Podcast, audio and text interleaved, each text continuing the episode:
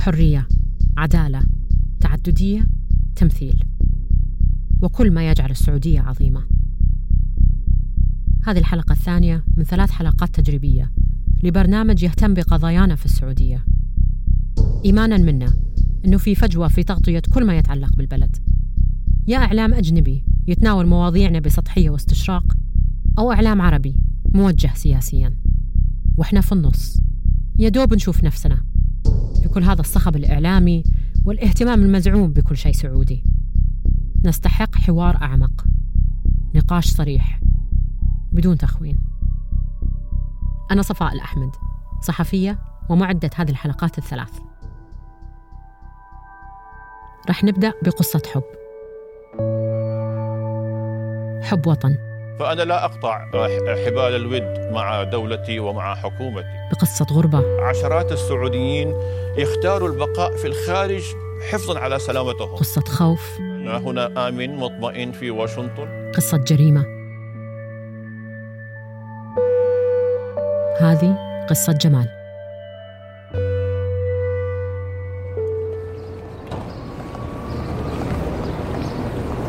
استووا. استووا أقيموا صفوفكم واعتدلوا. سووا صفوفكم وسدوا الخلل.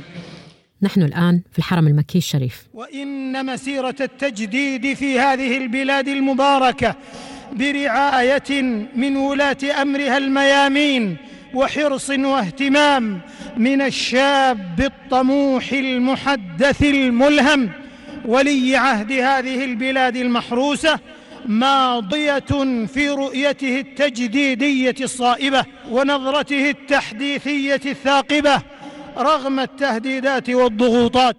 هذه خطبة يوم الجمعة للشيخ عبد الرحمن السديس في 10 صفر 1440 الموافق 19 أكتوبر 2018 الدفاع عن الدولة كان على كل الأصعدة وبكل حزم. وإن أي محاولات للتهديد وإجهاض التجديد محاولات يائسة وستنعكس سلبا على الأمن والسلام والاستقرار العالمي. وبلادنا المباركة ستظل رائدة شامخة وترديد الاتهامات والشائعات والحملات الإعلامية المغرضة لن يثنيها عن التمسك بمبادئها وثوابتها معتمدة في ذلك على الله وحده. ثم على حكمة قادتها والنيل منها استفزاز لمشاعر أكثر من مليار مسلم.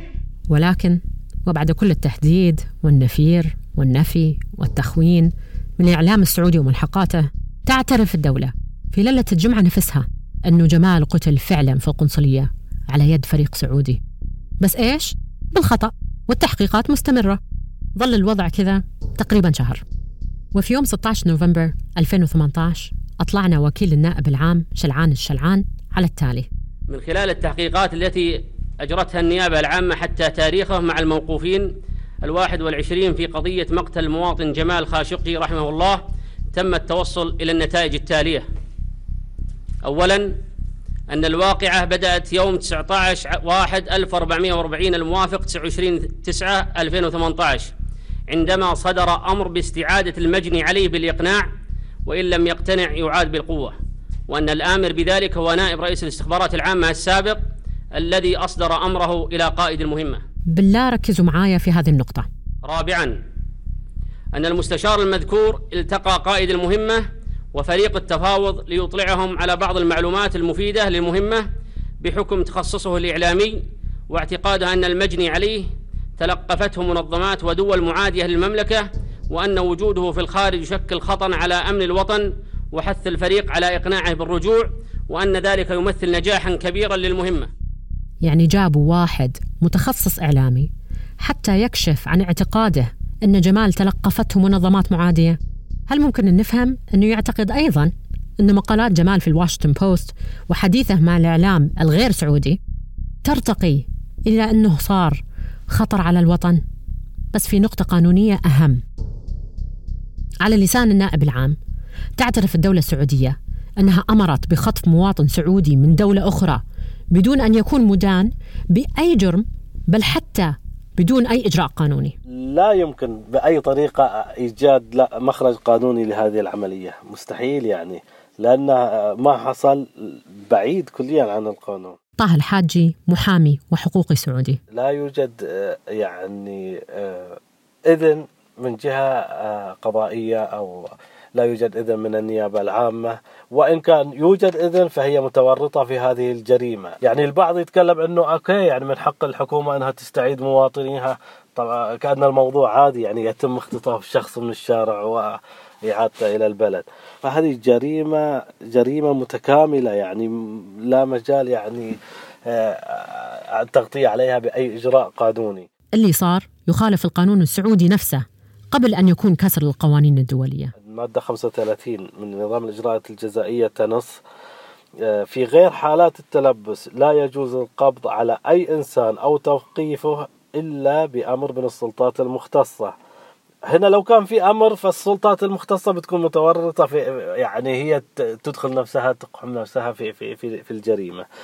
ويجب معاملته بما يحفظ الكرامة بما يحفظ كرامته ولا يجوز إيذاءه جسديا ومعنوي أو معنويا.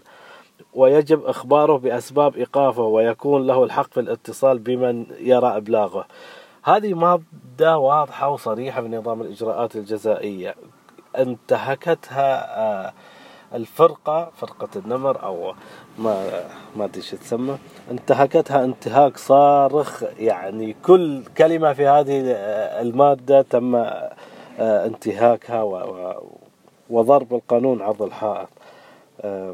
هذه أنا أتكلم على مادة من نظام الإجراءات الجزائية آه، يعني الحكومة يعني النظام السعودي وضع هذه المادة وصدرت وتنفذ وملزمة. آه، بعيدا عن الاتفاقيات الدولية والمعاهدات نتكلم عن المواد هم وضعوها وهم ينتهكونها بأنفسهم يعني.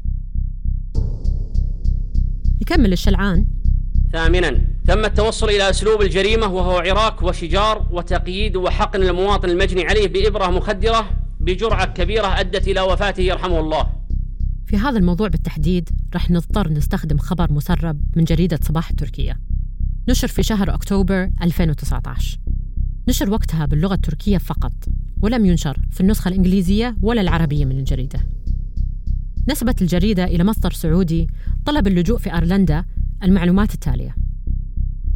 المصدر السعودي يزعم أن جمال حقن ب 100 ملغرام كتامين ثم 5 ملغرام ميدازولام وأخيرا 200 ملغرام بروبوفول ليدخل في غيبوبة لكن ما أغمى عليه ولم يهدأ.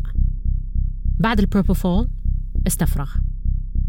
خلوني أعيد. 100 ملغرام كتامين 5 ملغرام ميدازولام 200 ملغرام بروبوفول إيش يعني؟ سألت الطبيبة والحقوقية أميمة النجار. إجابتها فيها بعض التفاصيل القاسية.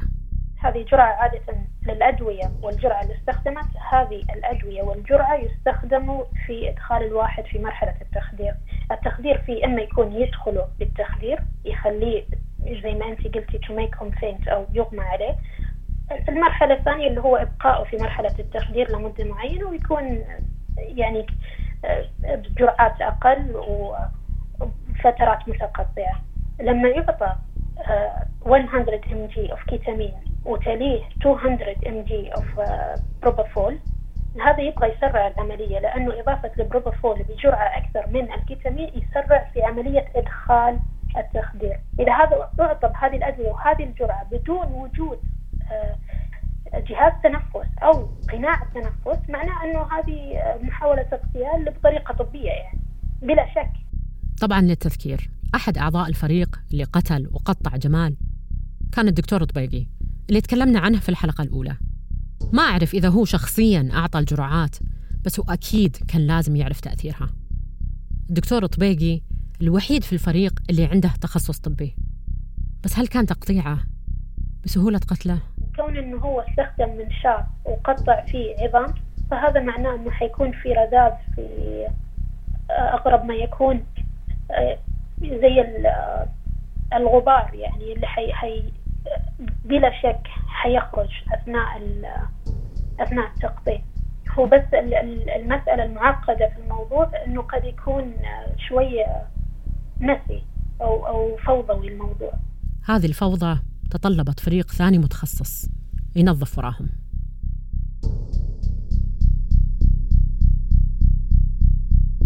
خامسا أن قائد المهمة تواصل مع أخصائي في الأدلة الجنائية بهدف مسح الآثار الحيوية المترتبة من العملية في حال تطلب الأمر إعادته بالقوة وتم ذلك بشكل فردي دون علم مرجع الأخصائي المشار إليه. محاولة فهم تصريح شلعان الشلعان مثل فك طلاسم. لكن خلينا نحاول. الشلعان مقر في الإعلان أنه كان في أخصائي في الأدلة الجنائية كجزء من الفريق الأول المتكون من 15 شخص اللي راح أسميه فريق القتل. وهذه الفقرة تشير فقط في اعتقادي إلى الدكتور طبيقي محاولة تحميله كل المسؤولية بسبب طريقة القتل الطبية بالتخدير وأيضا مسح الآثار الحيوية زي ما سماها. لكن هذا الكلام غير منطقي. فريق القتل مش الفريق الوحيد اللي أرسل إلى القنصلية قبل الاعتراف بمصير جمال. ضعتوا؟ خلينا نسترجع اللي صار إلى الآن لأنه أنا نفسي ضعت. حسب الرواية السعودية تم أخذ القرار بإرجاع المواطن جمال بن أحمد بن حمزة خاشقجي في 29 سبتمبر 2018 يوم واحد بعد زيارة جمال القنصلية في إسطنبول.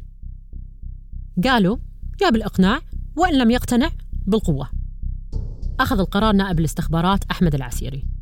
أرسل 15 شخص لإتمام المهمة. كانوا ثلاث مجموعات تفاوضي استخباراتي لوجستي. واحد منهم كان يعرف جمال أيام كانوا يشتغلون مع بعض في السفارة في لندن. رفض جمال الرجوع. قتلوه بالخطأ بالتخدير ثم قطعوه وتخلصوا من الجثة.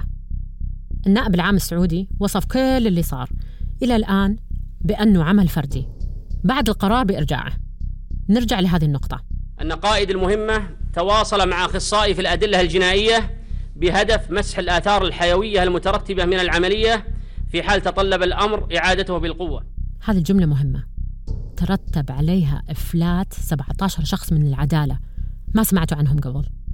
النائب العام كان يحاول يعطي الانطباع أنه الجريمة وإخفاء الأدلة تمت على يد ال 15 اللي هو فريق القتل فقط.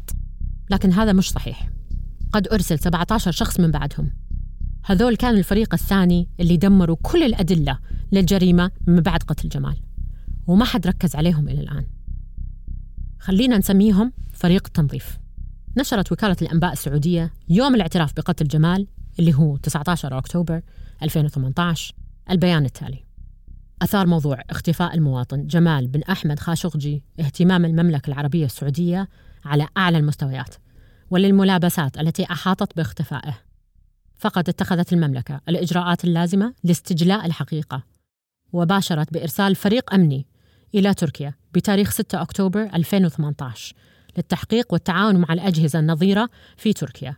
وأعقب ذلك تشكيل فريق أمني مشترك بين المملكة وجمهورية تركيا الشقيقة مع السماح للسلطات الأمنية التركية بدخول قنصلية المملكة في إسطنبول ودار السكن للقنصل.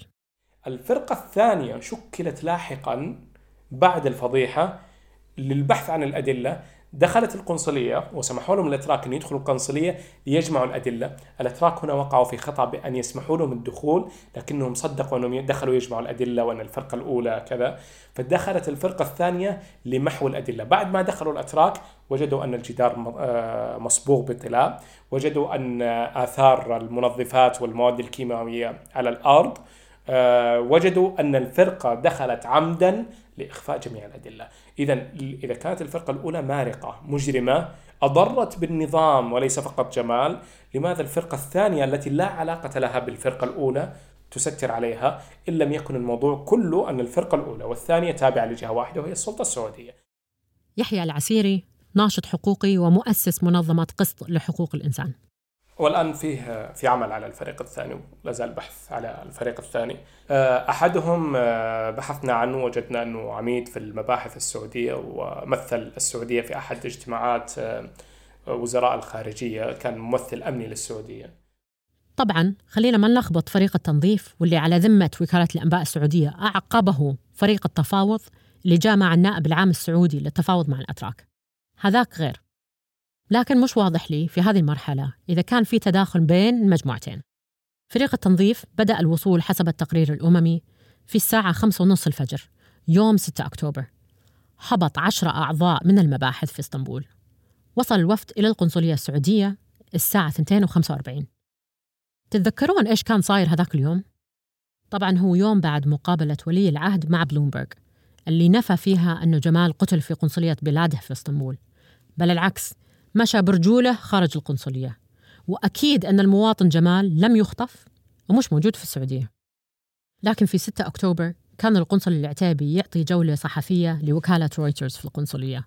ويفتح لهم دواليب ومكيفات عشان يثبت أنه مش مخبين جمال فيهم. وهي أيضا الليلة اللي تم فيها تأكيد أسوأ الاحتمالات. خبر قتل جمال بشكل متعمد داخل القنصلية ونقل الجثة خارجها حسب الأتراك. في يوم 10 أكتوبر وصل إلى تركيا اثنين ثانيين من المباحث السعودية. كشفت الاستخبارات التركية أنهم يشتغلون في قسم الفحص الجيني وقسم الدليل الجنائي. في يوم 11 أكتوبر وصل خمسة مسؤولين سعوديين إضافيين إلى إسطنبول. وحسب الاستخبارات التركية كان من ضمنهم خبير سموم. وهكذا يكون عدد أفراد الفريق الثاني 17 شخص وصلوا إلى تركيا خلال خمسة أيام طيب إيش سوى هذا الفريق داخل القنصلية؟ وليش الموضوع يهمنا؟ في 12 أكتوبر في الساعة 2:45 العصر دخل القنصلية السعودية ثلاث رجال قعدوا في القنصلية طول النهار والليل وما طلعوا إلا صبح يوم 13 أكتوبر ورجع الفريق إلى القنصلية في الليل وبحسب المحققين الأتراك الفريق أجرى تطهير لمسرح الجريمة هذاك اليوم. وفي هذه الأثناء وفي الساعة 11 بالليل تحديداً يرجع ثلاثة من الفريق التقني ويسهروا في القنصلية لحد الساعة 4 الفجر. ومن صباح الله بتاريخ 15 أكتوبر وصل طاقم تنظيف تجاري إلى القنصلية السعودية. للتذكير إلى هذاك اليوم ما دخلوا الأتراك إلى القنصلية. لكن أخيرا منحت المحكمة الجزائية العاشرة للمدعي العام في إسطنبول إذن بتفتيش القنصلية السعودية ومقر القنصل العام مسيرات القنصلية. منحت المذكرة للمدعي العام الإذن بالتفتيش خلال أربع أيام من تاريخ 15 أكتوبر. في النهار والليل إن لزم يعني دخلوا الأتراك القنصلية بعد ما دخل فريق التنظيف وطاقم تنظيف تجاري وخلصوا على كل شيء. الدكتورة إميمة فأنا شخصيا أعتقد مستحيل أنه يرجع يفتح تحقيق بالموضوع بناء على أي أدلة تجمع في المستقبل من محل الجريمة لأنه تم التلاعب في المكان وتم مسح أغلب الأدلة. وبالتالي لما يدخل فريق يعني يجمع الأدلة وثم يمسحها آه، هو يتحكم تماما في كيف يسيق القصة. يعني أنا بعطيك بس سيناريو. لنفرض أنه الفريق الجنائي راح علشان يجمع أدلة ويبحث ويتحقق وثم أكتشف أن هناك في أدلة تدل على قتل بالتالي أخرجت السعودية تصريح أن الموضوع صار في جريمة قتل وكذا. كذا لما يصير هذا الشيء ولنفرض أنه هذا اللي حصل آه ليش انغسل مسرح الجريمة؟ يعني أنا ممكن أرسل أحد وأكتشف بعدين وأجي أعترف بس ليش أغسل المكان؟ فحتى بالفرضية أنه هم اللي جمعوا وهم اللي استنتجوا وبذلك اعترفت السعودية. يبقى أنه في شيء آه، يدين السعودية وأنه هم intentionally آه، خربوا مسرح الجريمة و intentionally لعبوا بالأدلة علشان ما في أحد غيرهم يقدر يستنتج أي شيء آخر. فالسعودية يعني لما رسلت رسلت أفضل فريق ممكن. يعني آه، الخبراء يعني ال top في ال top رسلت الكريم من الخبراء يعني. مو حاجة مستغربة إنه ما يبقى شيء. برأيي هو واحد من سيناريوهين الحكومة السعودية هي أرسلت فريق التنظيف يوم 6 أكتوبر للبحث عن أي دليل لاختفاء جمال وهذا الفريق أيضا بقدرة قادر وبشكل فردي قرروا تدمير كل الأدلة أو الحكومة السعودية بكامل درايتها بمقتل جمال أرسلت فريق التنظيف إلى القنصلية. وبكامل دراية وبمعرفة القنصل العتيبي قاموا بتدمير جميع الأدلة بخصوص الجريمة. الشاهد لم يعثر المحققون الأتراك على حمض نووي أو دم في مكتب القنصل العام أو في أي مكان ثاني في القنصلية وملحقاتها.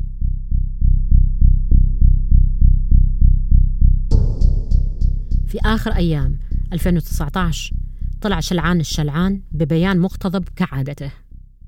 بشأن قضية مقتل المواطن جمال بن أحمد بن حمزة خاشقجي رحمه الله عليه فقد استكملت النيابة العامة تحقيقاتها وإجراءاتها في هذه القضية التي شملت واحد وثلاثون شخصا حيث تم إيقاف واحد وعشرون شخصا منهم وتم استجواب عشرة أشخاص منهم دون توقيف لعدم وجود ما يستوجب إيقافهم. لم يذكر اسم شخص واحد من المتهمين أو أي تفاصيل عن الجريمة. كأنهم حاكموا أشباح. مش بشر. ارتكبوا أشهر وأقبح جريمة قتل لمواطن في تاريخ السعودية المعاصر. ما أعرف إذا استجوبت النيابة العامة أحد من فريق التنظيف لكن الأكيد أنه ولا واحد من الفريق الثاني حكم بالسجن لتدمير الأدلة في القنصلية. كلهم أحرار وبعضهم بمراتب أعلى بعد. لكن المفاجأة الحقيقية ما كانت في البيان بل في الأجوبة. سؤالي بشأن اللواء أحمد عسيري هل تم التحقيق معه؟ وهل وجهت له اتهامات؟ وهل تمت محاكمته أم لا؟ نعم تم التحقيق معه من قبل النيابة العامة وتم توجيه الاتهام له وأحيل إلى المحكمة وصدر عليه حكم صدر له حكم بيقضي بإخلاء سبيله لعدم ثبوت إدانته في هذه القضية بشقيها العام والخاص. وسعود القحطاني هو تم التحقيق معه عن طريق النيابة العامة ولم يوجه له أي اتهام لعدم وجود أي دليل ضده.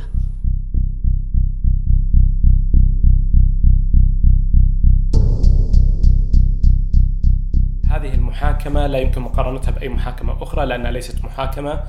آه، حتى القضايا الأخرى مع النشطاء ليست محاكمات هي محاكمات للتجريم وليست لبحث القضية حقيقة والحكم بعدالة. هذه القضايا مع النشطاء. أما هذه فهي محاكمة ليست للتجريم وليست للبحث عن الحقيقة بل لتستير أمر معين وللتغطية على أمر معين. لذلك رأينا الاحتفالات السعودية لا يمكن أن نسميها إلا احتفالات بتبرئة سعود القحطاني وأحمد عسيري. ورأينا الأغاني وال والتغريدات والكتب والكتابات والمقالات حتى أن التلفزيون الرسمي السعودي نشر مقطع عن سيرة سعود القحطاني وكأنه البطل ورأينا أنه أحمد عسيري الرجل الذي لا يخون. بخصوص القنصل العتيبي أيضا براءة. كيف القنصل العتيبي حر طليق؟ إذا هو ما يعرف عن القتل لأنه كان في إجازة كما تدعي النيابة يوم 2 أكتوبر هو كان موجود في القنصلية يوم وصل فريق التنظيف ودمر الأدلة. اللي أراه حاليا إنه هذا واجب الآن على السلطات التركية أن تكشف كل ما لديها الآن لأن الملف أغلق في السعودية أو أو آه، أوشك على الإغلاق. يجب أن ينشروا كل ما لديهم لديهم تسجيلات لديهم تصوير لديهم يجب أن ينشروا جميعه. وليس فقط الأتراك أيضا الأمريكان لديهم تسجيلاتهم تحدثوا عنها. هذه التسجيلات يجب أن تكون للعلن حاليا وخاصه أنه تبين توجه السلطات السعودية أنه مثل ما كنا نقول من البداية أن المحاكمة غير مستقلة غير عادلة هي تثبت لهم الآن إنها غير مستقلة وغير عادلة. شهور الحكومة التركية توعد بالكشف عن تقريرها عن اللي صار في القنصلية. وإلى لحظة تسجيل هذه السطور لم ينشر شيء. بالنسبة للحكومة السعودية جريمة قتل جمال ما كانت فقط أزمة وإحراج دبلوماسيين. هي كمان فتحت ملفات جمال كان يتمنى أن تفتح في حياته. ملف أطول حرب في تاريخ السعودية وأعلاها تكلفة وملف الديمقراطية والحريات في البلد. وفي الختام اللهم آمنا في أوطاننا وأصلح أئمتنا وولاة أمورنا. اللهم وفق ولي عهده لكل خير. اللهم وفقه لما فيه صلاح البلاد والعباد. اللهم وفق جميع ولاة المسلمين للعمل بكتابك. واتباع سنة نبيك صلى الله عليه وسلم. اللهم اجعلهم رحمة على عبادك المؤمنين. وآخر دعوانا أن الحمد لله رب العالمين. وتصبحون على وطن.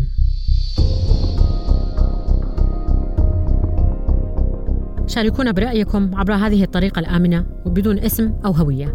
تجدون التعليمات على حساب تويتر بودكاست السعودية العظمى. أنتج هذا البودكاست بدعم من منظمة العفو الدولية. الآراء الواردة فيه مستقلة ولا تمثل بالضرورة رأي منظمة العفو الدولية.